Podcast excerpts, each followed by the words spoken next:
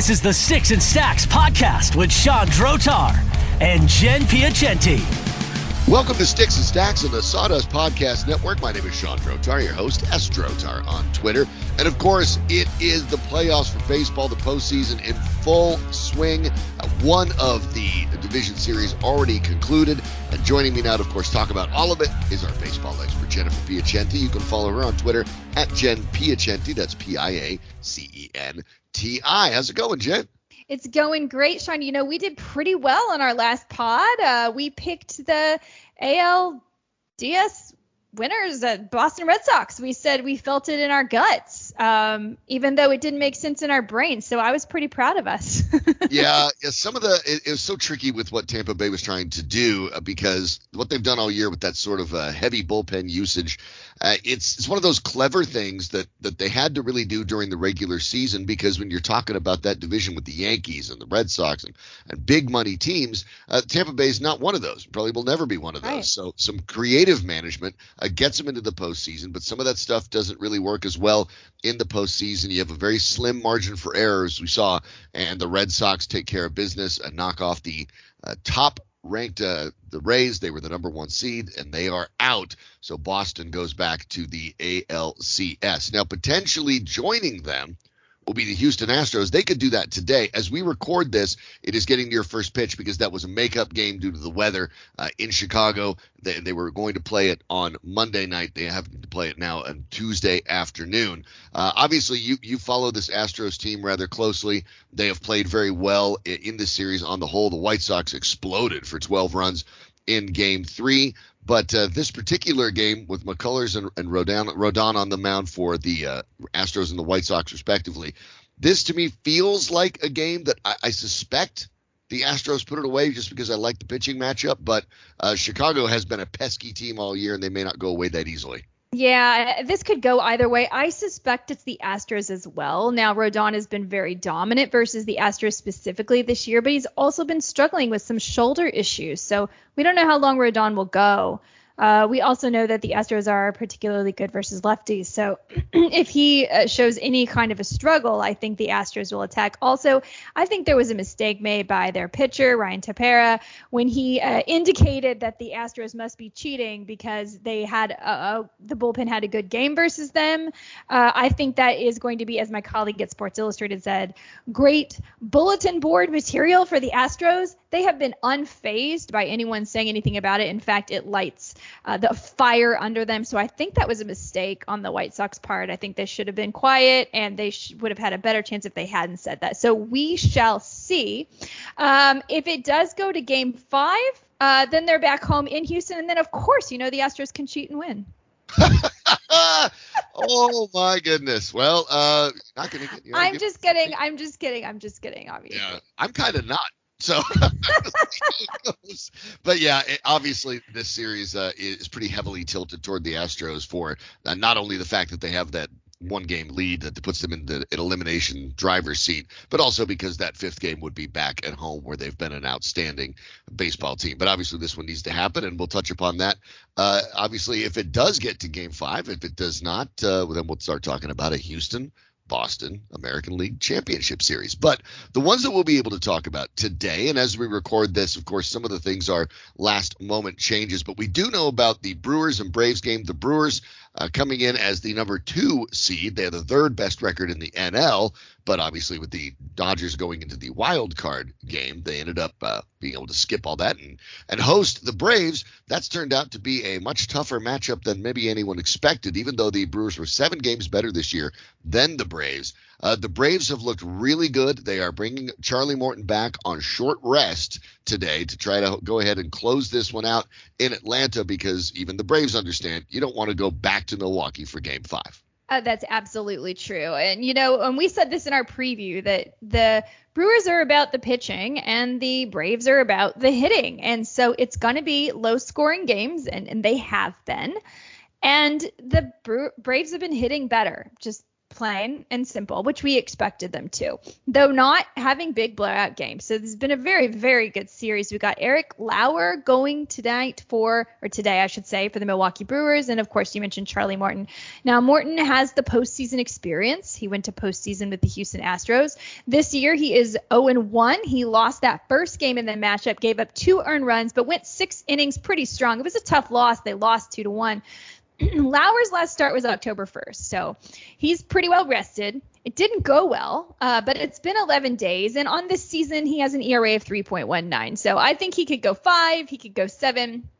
You know, the difference is going to be a little bit of bullpen management, probably. I think Craig Counsell is better at managing his bullpen. Uh, the Atlanta Braves, though their ERA is just smidge lower uh, for September, October, it, they have moments where they're prone to blow up and make big mistakes. So I kind of see this going to five. I think that Milwaukee can win this one in a very low scoring game. I think Rowdy Tellez and Omar Narvaez will be the key. They see Morton well. If they can get to Morton, and he will be on short rest, as we mentioned, and then they'll probably need to go to the bullpen. I think this is winnable for the Brewers.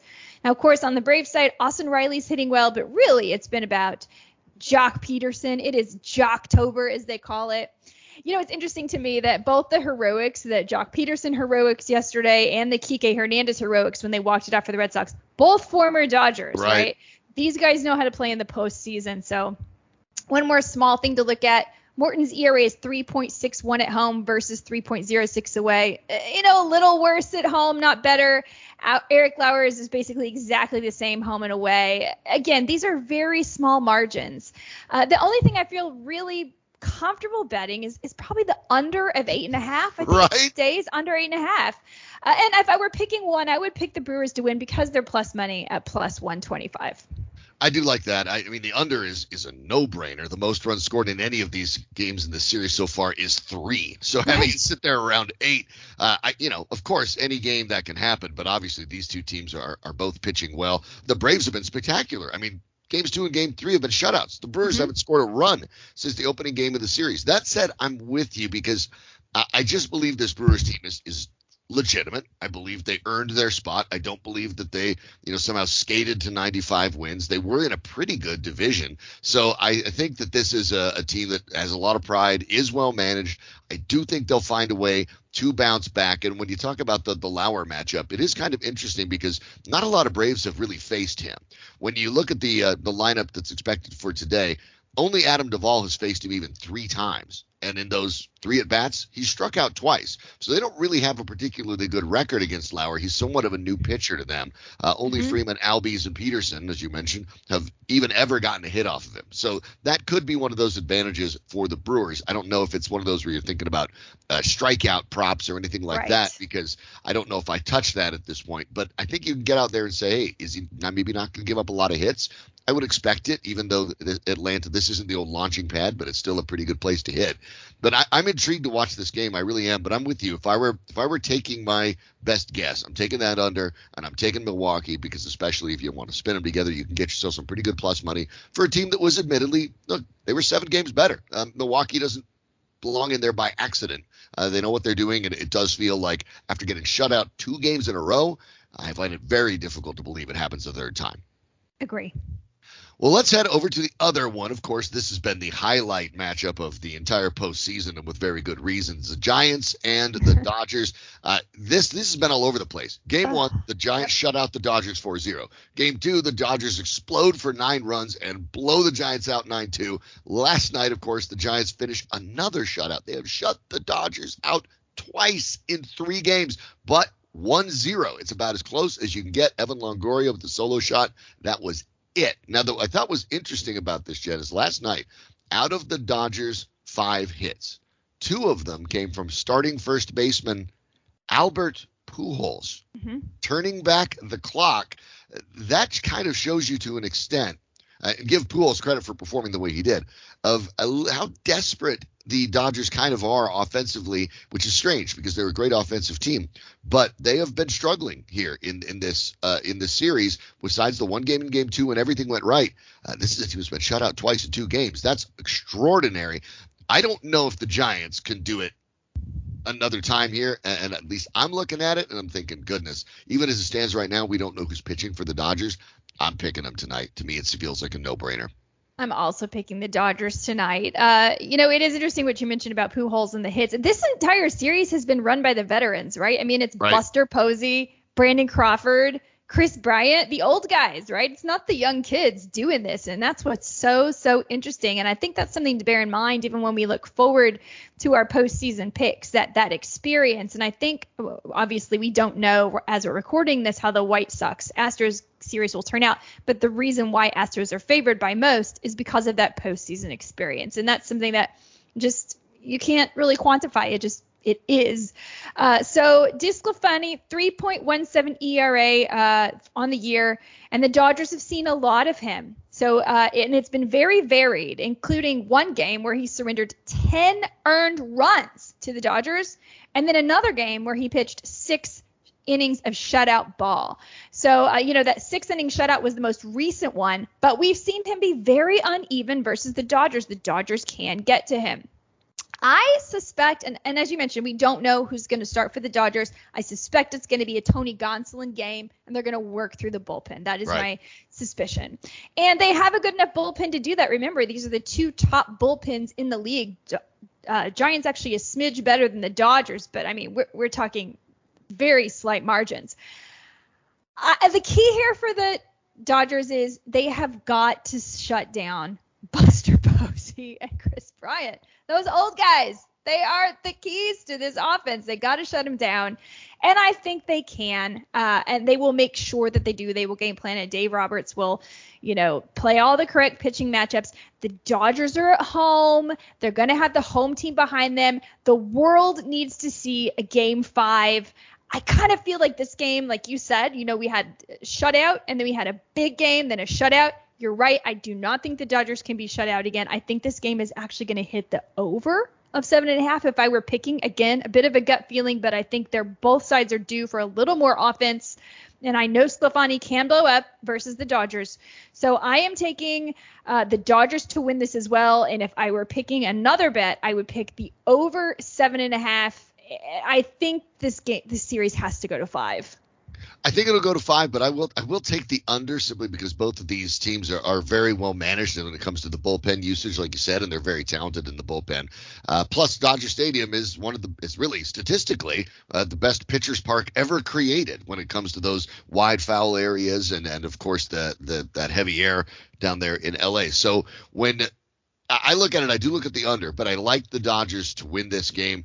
I, I will say this: if early on the Giants get the fir- the first run of this game and a lead, the Dodgers could be in trouble because it's human nature. As talented as they are, you're going to tend to press, and that will be interesting. So to me, the big thing to watch in this game, who scores that first run, because I think it makes a big, big difference for those who are getting into the live betting side of it. I think that's going to matter a lot. But this is going to be a, a great one to watch. I'm with you. I just think baseball fans deserve a game five. Period. I think they do. I think they do. I love a game five. yeah, there we'll see. We'll be back on Thursday to break down uh, the baseball situation there. Of course, by then we will know who the two ALCS teams are. We'll find out if that's Boston. We know it's Boston. We'll find out if it's Chicago White Sox or the Houston Astros. We'll know by then. And uh, we could be talking about two game fives. If the Braves win, uh, pardon me, if the Brewers win, and if the Dodgers win, we'll have game fives on Thursday. So we'll have an opportunity to either break those down or preview the upcoming NLCS as well. So uh, this is going to be a lot of fun. Looking forward to it. This is kind of where the rubber hits the road, Jen. Yeah, this is it. I mean, isn't this getting fun though? I mean, I love October baseball. Yeah, it is tight. It is tense. It is a lot of fun. Hopefully, you enjoy it as well. Hopefully, you enjoyed the podcast. Feel free to subscribe as well. You know, tell your friends. Uh, follow Jen on Twitter. That's the smart thing to do. That's Jen Piacenti, Jen P I A C E N T I. I'm Sean Drotar, S Drotar, S D R O T A R, if you prefer. We will catch you later this week. For Jen, I'm Sean. Thanks for listening to Sticks and Stacks on the Sawdust Podcast Network.